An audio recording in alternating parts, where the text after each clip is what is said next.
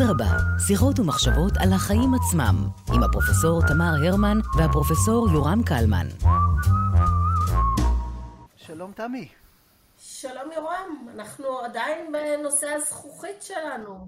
אמנם אה, השנה עומדת להסתיים, אבל אה, עשינו מאמצים כבירים כדי אה, לסיים את כל מקבץ השיחות שלנו על ה...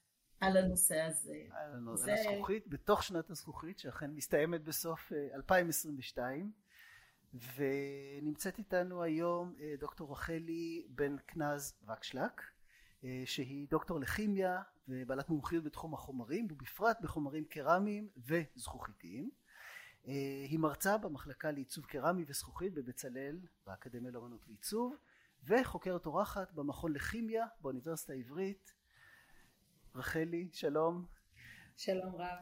תודה שאת מצטרפת אלינו. למאזינים הוותיקים שלנו זה ניסיון שלנו אה, לעשות את הפודקאסט הפעם מרחוק. אנחנו לא נמצאים באולפן אז אה, אם יהיו אתגרים אנחנו אה, מתנצלים מראש, זה חלק מתהליך הלמידה.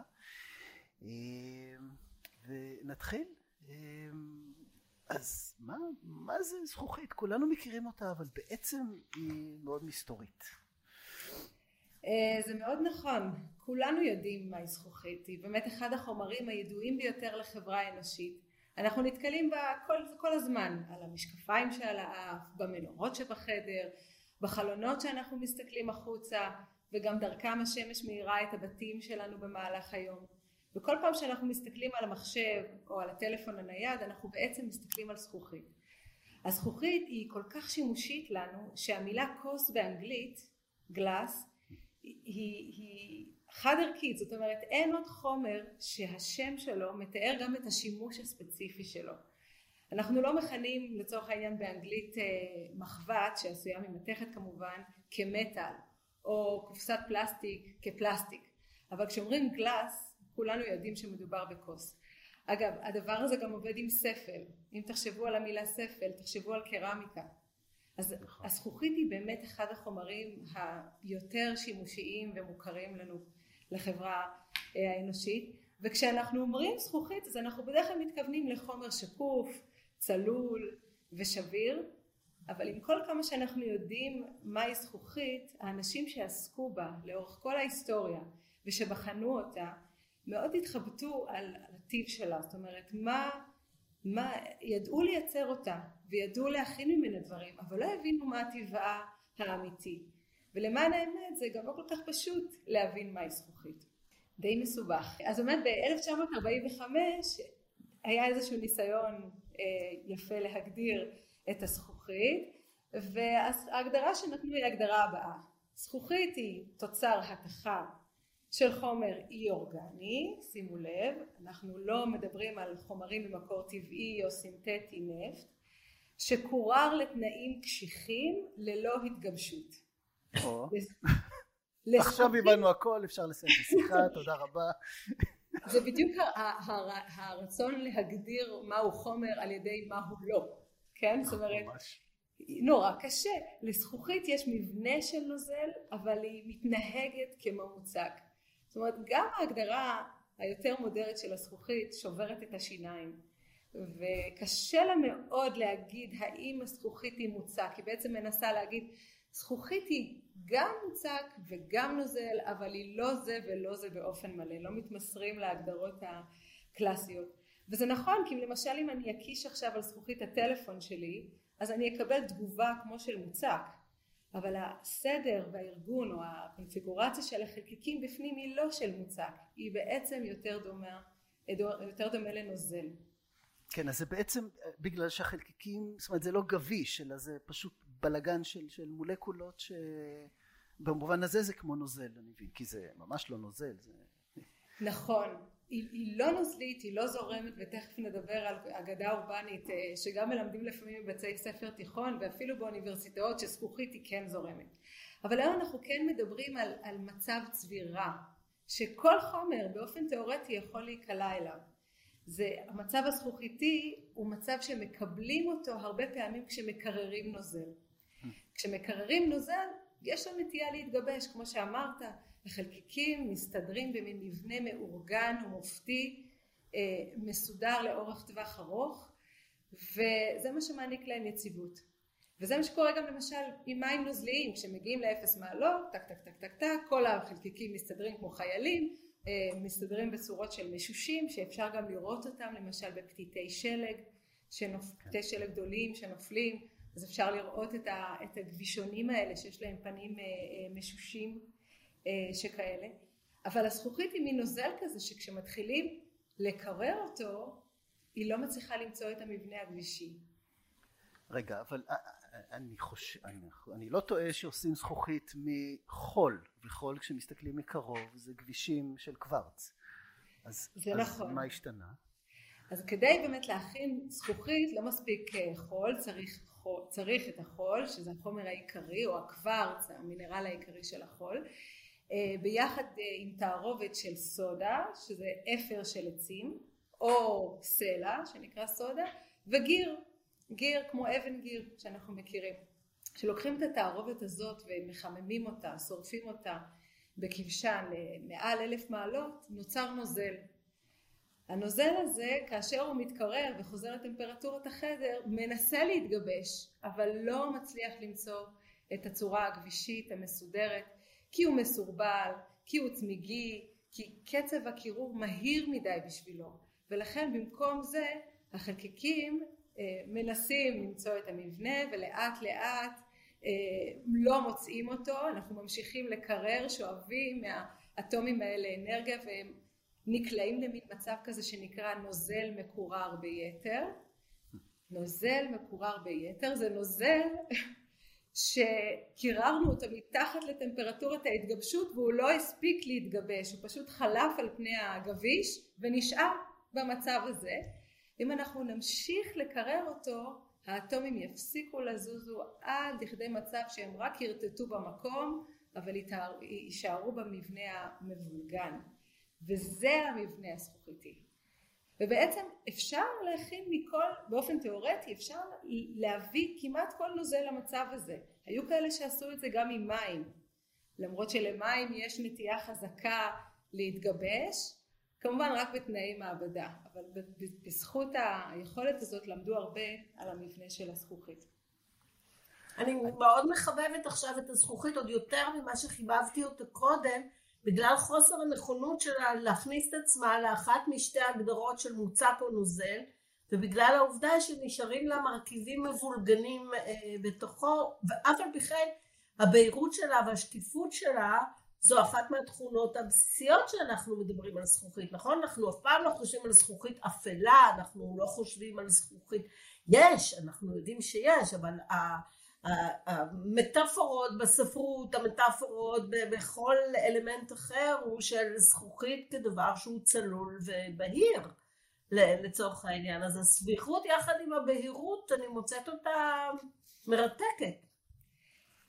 כן, הזכוכית אה, היא, יש בה הרבה מאוד דואליות. זאת אומרת, היא, כמו שאמרנו, מוצק, אבל היא קשורה לנוזל. כשהיא מתנזלת היא לא עוברת להיות, אה, לא, לא, כל התכונות שלה לא קופצות באופן מפתיע. זאת אומרת, בדרך כלל המעבר הזה הוא מעבר של קפיצה בתכונות. לעומת זאת, זכוכית כשהיא מתנזלת אה, היא קשורה בצורה רציפה, אפשר לנפח אותה, אפשר לטוות ממנה חוטים, אפשר לצקת אותה, אפשר להפיל אותה בתבנית כשמחממים אותה וכל השיטות ייצור האלה של זכוכית הן ייחודיות לה בגלל שהיא קשורה לנוזל, בגלל שהמבנה שלה הוא אה, מבולגן. וכמו שאמרת באמת אה, יש הרבה מאוד ניגודיות בזכוכית, הזכוכית יכולה לראות לנו שקופה וקלילה אבל אם אנחנו נחזיק חלון זכוכית הוא יהיה לנו כבד מאוד בידיים. מצד אחד היא מעבירה אור אבל היא מבודדת חשמל וחום שזה חומר נהדר לעשות ממנו חלון אנחנו יושבים בבית מבודדים מהקור מבודדים מהחום והשמש כן יכולה להאיר לנו את, ה, את, ה, את הבית אה, ואת הפנים לא חייבים להשתמש בתאורה היא יכולה להיות שקופה אבל היא גם יכולה להיות עכורה אנחנו יודעים להכין אה, זכוכית חלבית בעצם כמעט כל תכונה שמתארת זכוכית אפשר למצוא תכונה אחרת שסותרת אותה. ושעדיין קיימת בזכוכית. כן. ושעדיין קיימת בזכוכית. כשהיא מלוטשת היא חלקה ונעימה למגע, אבל אם היא נשברת אוי ואבוי היא חדה ומסוכנת. היא נחשבת חומר נאצל, חומר יפה, הם עושים ממנה ויטראז'ים יפהפיים, אבל היא עשויה מהחומר הנפוץ ביותר בקרום כדור הארץ, החול, כן, החומר הכי בנאלי. העושר הגלום בזכוכית הבדולח או בזכוכית הקריסטל לצד החול, השימוש, אנחנו יכולים לעשות ממנה ארמונות פאר ואנחנו יכולים גם להשתמש בה כאריזות לבקבוקים ושימוש יומיומי. אז הזכוכית היא חומר מאוד מאוד מאוד ורסטילי וזה בעצם הייחודיות שלה. כן. כשאנחנו מסתכלים על, על ככה על השימושים הנוכחיים מה, מה בעצם המהפכות הגדולות השימושים הקלאסיים אנחנו מכירים אבל ככה איפה, איפה הזכוכית אה, שינתה את העולם שלנו אה, אז יש טענה שאנחנו בעצם חיים בעידן הזכוכית, שהחברה המודרנית מאוד השתנתה הודות לזכוכית. יש בזכוכית משהו מאוד טרנספורמטיבי, דיברנו קודם על חלונות, עצם העובדה שאפשר לעשות מזכוכית חלון הופכת אותה לטרנספורמטיבית לארכיטקטורה.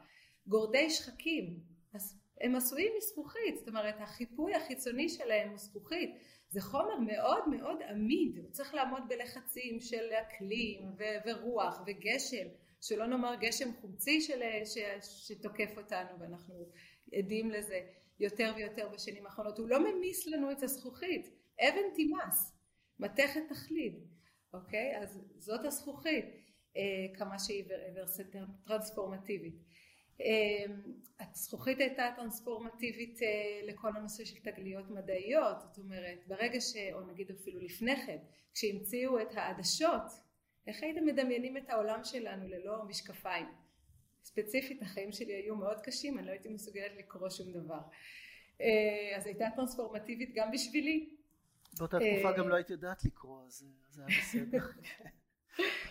אה, אם חושבים על עדשות אז אה, בכלל ההוכחה שה, שהשמש לא אה, סובבת סביב כדור הארץ הגיעה אחרי שגילו איך לייצר טלסקופים, איך להכין עדשות מזכוכית ולהשתמש בהם כדי לצפות בכוכבים, אז היא הייתה טרנספורמטיבית לאסטרונומיה. ואם אנחנו חושבים על המיקרוביולוגיה ועל הרפואה, בזכות המצאת העדשות והמיקרוסקופ אנחנו יודעים איך מחלות נפוצות בעולם. מבחינות אה, הזכוכית, כל ה... כן, הכימיה. כן, מבחינות הזכוכית. עצם העובדה שאני יכולה לעשות ניסוי במעבדה הכימית ולהסתכל בו זמנית על מה שקורה בפנים בלי לגעת אה, ולהשתמש בחושים אחרים, זה רק הודות לזה שהזכוכית היא שקופה ועמידה, מדובר בזכוכית שהיא בורוסיליקט, הפיירקס שאנחנו מכירים מהבישול. אה, יש כאלה שיגידו שהיא הייתה גם טרנספורמטיבית לפסיכולוגיה, ברגע שהמציאו את המראה, אנשים התחילו להסתכל בה ולהבין שבעצם יש להם לא רק תפקיד בחברה שהם, לא יודעת מה, פועלים אצל, ה, אצל השליט, אלא הם גם, יש להם זכות אינדיבידואלית, זאת אומרת יש להם תווי פנים מסוימים, עם מראה מסוים, יש להם תפקיד עצמי בחיים של עצמם. אה, והזכוכית ממשיכה לשנות לנו את העולם, זאת אומרת אה, היא מקשרת אותנו. סיבי, הסיבים האופטיים שהומצאו בשנות ה-70 על ידי חברת קורנינג מאפשרת להפוך את כל העולם שלנו לכפר גלובלי. אנחנו מעבירים מידע, כרגע אה, אנחנו מתקשרים דרך האינטרנט וכל זה הודות לסיבים אופטיים, אנחנו בשניות במהירות האור מעבירים מידע. המצאת הטלוויזיה אוקיי? כל זה זה מסכים, השפורפר, החל מהשפורפרות, אני לא יודעת אם אתם זוכרים, אבל פעם ככה טלוויזיות היו עסוקות ועד, עשויות ועד ל, אה, ללוחות הדקים של הזכוכית, שברגע שיצרו, ידעו לייצר לוח דק מזכוכית, היה אפשר לייצר פאנל של LCD, זאת אומרת של זכוכית אה, שהיא אה, שטוחה, ואז זה מביא אותנו לזכוכית של הסמארטפון, הזכוכית של הסמארטפון היא לא רק זכוכית שאנחנו אה, מסתכלים עליה, אנחנו גם מתקשרים דרכה, אנחנו נוגעים בה ומעבירים הודעות וכך הלאה וכך הלאה. זאת אומרת, הזכוכית עוד תמשיך לחדש לנו אם זה באנרגיות מתחדשות ובבטריות ובהעברת מידע ואינטרנט על חפצים וזכוכיות חלון יותר עמידות זכוכית בכל מקום. אז אילו סוגים מרכזיים של זכוכית אה, אפשר למנות? אה, אז התחלנו לדבר עליהם, אה, דיברנו קודם על השיטה הקלאסית להכין זכוכית שמכינים אותה מסודה וגיר וחול בעיקר, אבל אם אנחנו, זאת אומרת התפקיד של הסודה והגיר זה להוריד את טמפרטורת ההתכה, כי אם אני אקח סתם ככה חול ואני אנסה להתיך אותו, אני צריך להגיע לאלפיים מעלות. אז לא בעת העתיקה הגיעו לזה וגם היום לא מכינים כאלה זכוכיות אה, בצורה של התכה. אז הגיר וה, והסודה הם אה, מגיבים עם, ה, עם הקוורץ שבחול, הסיליקה, זה השם של החומר, ומורידים לה את טמפרטורת ההתכה ל-1450 מעלות וזה נחשב סביר. זה נחשב משהו שלא יקר לייצר אותו ולהשתמש בו בצורה כל כך אה, נפוצה בבקבוקים ואריזות מזון וכך הלאה, וחלונות. אבל אם אנחנו נוציא את הגיר ונחליף אותו בעופרת, שזאת מתכת רעילה, אמנם אנחנו נקבל את זכוכית הבדולח, את זכוכית הקריסטל, את הזכוכית הנוצצת הזאת, שגם קל מאוד לייצר ממנה חיתוכים, והחיתוכים האלה גורמים לשבירות נוספות של האור. העופרת היא אטום כבד והיא מחזירה את האור, יש לה מקדם שבירה כזה שמחזיר הרבה אור, אה, אה, ולכן אנחנו מקבלים את הניצוצות האלה שאנחנו אה, מסתכלים, הניצוצות של האור. גם ה, ה, כשאנחנו עושים לחיים עם גביעי יין שעשויים מעופרת, ואני לא כל כך ממליצה לכם לשתות מהגביעים האלה, הצליל זה גם משהו שמאפיין את זכוכית הקריסטל.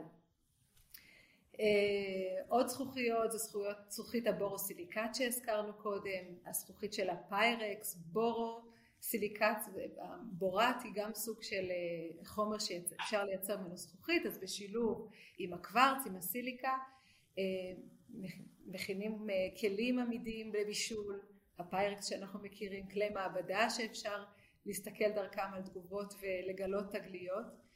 ויש לנו גם את זכוכית האלומינוסיליקט שהיא זכוכית המסכים השטוחים הזכוכית שמשריינת, סיבי הזכוכית, כן סיבי הזכוכית עשויים מאלומינוסיליקט משריינת חומרים אחרים, הופכת אותם לחומרים עוד יותר חזקים, אה, הופכת את זכוכית המסכים שלנו לכזאת שהיא עמידה לסחיטות, כן? זה לא היה פעם ככה, אבל הטכנולוגיה הולכת ומשתכללת עוד ועוד, והזכוכיות הדקות האלה הופכות להיות עוד יותר ועוד יותר עמידות. אה, כן. מה, יש גם זכוכית שמופיעה בטבע, נכון? נכון. אה, אנחנו מוצאים אותה בטבע, אה, ישנה זכוכית געשית, כאשר חום ולבה פורץ מהר געש, אז הוא פוגש את הקרקע, ומה יש בקרקע? חול. אז החול הזה מותח ומקבלים זכוכית געשית שבדרך כלל יש לה מין צבע כזה שחור, היא נקראת אובסידיאן. אם כי כן אני חייב להתערב, יש גם עוד תופעה של שערות פלא זה נקרא, שזה חוטים דקיקים דקיקים דקיקים של זכוכית שנוצרים מהתפוצצות של, של לדעתי של לבה רותחת וזה ככה מרחף באוויר, עכשיו שיש את ההתפוצצות בהוואי של, ה, של, של הר הגעש הגדול שם, אז יש אזהרה כי זה יכול להיכנס לדרכי הנשימה, זה פשוט חוטים דקיקים כמו, כמו, כמו קורי עכביש של, של זכוכית, זה מרהיב. כן, אני לא הייתי רוצה לנשום משהו כזה חד ומסוכן. אה, ישנה גם זכוכית שנוצרת כתוצאה מפגיעה של ברקים. אה, אם אנחנו מדברים על מדבריות, אז אה, שערות ברקים, כשמתחוללות בהן, אז מייצרות זכוכית, אנרגיה מאוד מאוד גבוהה שפוגעת בחול ומתיחה את הזכוכית. יש גם זכוכיות בחלל, יש זכוכיות על הירח. הירח, אני לא יודעת אם אתם יודעים, אבל הירח עשוי גם, מ, יש בו הרבה מאוד מהקליפה החיצונית של כדור הארץ, כיוון שהוא נוצר מהקרום של כדור הארץ והתנגשות שקרתה לפני הרבה מאוד שנים. עכשיו גם שברת את המיתוס שהירח עשוי מגבינה צהובה. כן, הירח לא עשוי מגבינה צהובה, אם כי כשמסתכלים עליו בערבים מסוימים, הוא בהחלט נראה משכנע, שזה בהחלט נראה משכנע שעשוי מגבינה צהובה. איזה, איזה עוד אגדות יש על זכוכית, ככה, שמעניין לדבר עליהן? אני חושבת שהאגדה הכי נפוצה היא שזכוכית היא בעצם נוזל צמיג מלמדים את זה בבתי ספר בתיכון וגם לפעמים באוניברסיטה והראיה זאת אומרת היא חומר כל כך כל כך צמיג שהיא זורמת עם השנים ואפשר אפילו לראות איך הזכוכית זורמת. והראיה לכך זה הקתדרלות שנבנו בימי הביניים והוויטראז'ים הנפלאים שעומדים שם אם מסתכלים על החלונות האלה אז רואים שבתחתית שלהם הם עבים ולכן הנה הזכוכית זורמת כמו דבש צמיג תחת הכבידה והיא זורמת לתחתית ולכן יותר כבדה זאת כמובן זה כמובן לא נכון. בתקופה של ימי הביניים השיטה שבה הכינו את הזכוכית הייתה שיטה ידנית חלונות הוכנו בניפוח ולכן הן לא תמיד היו זהות בעובי שלהם לאורך, לאורך החלון וזה יותר בטיחותי להניח את הצד העבה בתחתית החלון על פני הצד העליון שכן הצד העבה הוא גם צד יותר כבד. אז הנה לכם אגדה מיתוס שנופץ כליל וזה לא נכון. וניפוץ זה מילה זה בחירה מצוינת של מילים. כן, אם ננפץ אז כן, נכון, זכוכית. זה כמו בית המסחר הגדול לזכוכית שרואים בדרכים שקוראים לו שבירו וכשרואים את לוחות הזכוכית הגדולים שהם מעבירים אז חושבים שלא ניתן למצוא שם יותר מתאים לעיסוק הזה. עכשיו תאמרי לי, יש זכוכיות שהן משנות את צורתן תוך כדי שאת מתבוננת בהן, למשל במטוסים היום יש חלונות שהם הולכים ומתקהים לפי פקודה שאת נותנת עם כפתור, את יכולה שהיא תהיה כחולה כהה, את יכולה שהיא תהיה בהירה לחלוטין, איך הדבר הזה עובד? האמת שאני כבר אגיד שאני לא מומחית גדולה בתחום הזה אבל עד כמה שאני יודעת יש כל מיני טכנולוגיות שבהם מכניסים מין כזה סנדוויץ' בין זכוכיות ובין הסנדוויץ' הזה אפשר להכניס חומרים שהם חכמים שהם מגיבים לשינוי במתח חשמלי או שהם מגיבים לאיזשהו גירוי והזכוכית היא שקופה היא פשוט מאפשרת את ה... את האינטראקציה הזאת. מעבר לזה ישנן זכוכיות, למשל הזכוכיות של המשקפיים שמתקעות שיוצאים החוצה, אוקיי? אלה זכוכיות שקוראים להן זכוכיות קרמיות, כיוון שבתוך הזכוכית יש חומר שרגיש לאור, וברגע שיוצאים אל האור החומר הזה מתגבש. זה כסף, תרכובת של כסף שמתגבשת ואנחנו רואים את הגבישים האלה הקטנטנים שבעצם מקהים לנו את, ה, את, ה, את, הש, את הזגוגית של, ה, של המשקפיים וכשבתהליך הזה הוא הפיך כשאנחנו חוזרים למבנה אז הכבישים האלה מתמוססים בחזרה אל הזכוכית. אז אולי את רוצה לספר לנו על המחקר הספציפי שלך מה את עושה עם זכוכית? כן אז כאמור אני, אני מרצה בבצלאל במחלקה לעיצוב קרמי וזכוכית ומה שמאוד מאוד מאפיין את המחלקה שלנו זה שהיא מאוד מאוד אינטרדיסציפלינרית ויש בה הרבה מאוד מחקרים שיוצאים מהזכוכית והקרמיקה ופוגשים ומתממשקים עם תחומים אחרים למשל קיימות ואדריכלות והיסטוריה והמחקר שאני מובילה במחלקה בשיתוף פעולה עם פרופסור דוד אבניר מהמכון לכימיה באוניברסיטה העברית זה מחקר שבו אנחנו מייצרים זכוכית בטמפרטורת החדר. אני בעצם, אנחנו מטמיעים טכנולוגיית חומרים מתקדמת בזכוכית בשיטות ייצור קרמיקה וזכוכית מסורתית. בטח זה נשמע לכם קצת נשמע, מוזר. כן, פרטי. אז הטכנולוגיה הזאת נקראת טכנולוגיית הסול ג'ל. היא טכנולוגיה שבה אפשר לייצר זכוכית ללא שריפה. בניגוד למה שתיארתי קודם שלוקחים תערובת של חול וסודה וגיר מכניסים לכבשן כאן אנחנו לא עוברים דרך התכה אלא אנחנו מחברים את המולקולות הקטנות שמייצרות את הזכוכית את אבני הבניין אחת לשנייה בתגובות כימיות והחיבור הזה בין המולקולות השונות מייצר לנו בעצם רשת לא מסודרת באופן טבעי למה שזה יסתדר למה שזה יהיה מבולגן? כי זה מה שזה. זאת אומרת, כן.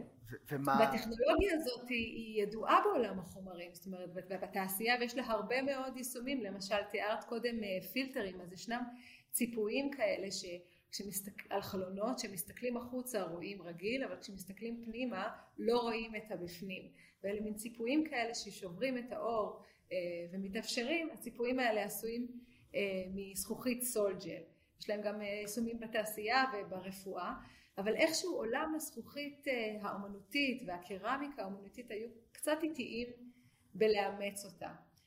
אז העבודה בטמפרטורת החדר היא לא רק פותחת אפשרויות חדשות ומרחיבה באופן ניכר את מגוון החומרים והאפקטים שאפשר להכניס לזכוכית, כי כאמור אנחנו יכולים עכשיו לשלב פרחים וצבעים וחומרים אורגניים, דברים שלא היו שורדים שריפה גבוהה. אה, היא גם נותנת מענה אה, למשבר הצבעים הגדול שבו ניצבת אה, התעשיית הייצור של הזכוכית והקרמיקה האומנותית. בשנים האחרונות רשויות הרגולציה בעולם מצאו שצבעי מתכות כבדות מסוימות הם רעילות, הם רעילים והם אה, לא ראויים לשימוש והדבר הזה הביא לכך שיצרנים בתעשיית הזכוכית האומנותית כמו למשל מפעל מורנו בוונציה אה, כנראה ככל הנראה יצטרכו להיפרד מצבעי יסוד כמו האדום והצהוב כיוון שהצבעים האלה עשויים מקדמיום שהיא מתכת רעילה. טכנולוגיית הסול ג'ל היא כיוון שהיא מאפשרת לייצר אה, זכוכית בטמפרטורת החדר היא לא דורשת שריפה גבוהה ואפשר לצבוע את הזכוכית בצבעים אורגניים בטוחים לשימוש אנושי למשל אפשר לצבוע בצהוב עם קורקום מהמטבח התבלין הידוע שמחתים כל חלקה טובה בכיור או להשתמש בצבע האדום מכרמין שזה המקור של, של כרמין אה, אה, זה בחיפושית. אה, וזה כל החומרים האלה הם חומרים שהם בטוחים לשימוש. אפשר להשתמש בהם אבל לא היה אפשר להשתמש בהם בזכוכית שמוכנת בהתכה. אז זה המחקר שאני מובילה ואני מקווה להצעיד את התחום הזה פנימה בשנים הקרובות ולאפשר לכל אומן ואומנית להשתמש בזכוכית כזאת שלא דורשת חשמל גבוה ולא דורשת חומרים אה, אה, מאוד מאוד רעילים. מדהים, מדהים. דוקטור בקנז וקשלק, תודה על ההצצה על הזכוכית, אני חושב שנסתובב אחרת עכשיו נסתכל על העולם כי באמת באמת אנחנו מוקפים בחומר הזה ואין ספק שהוא משנה חיים, היה מרתק. אה, תודה רבה. תודה רבה. שמחתי להיות איתכם. תודה. תודה רבה לך.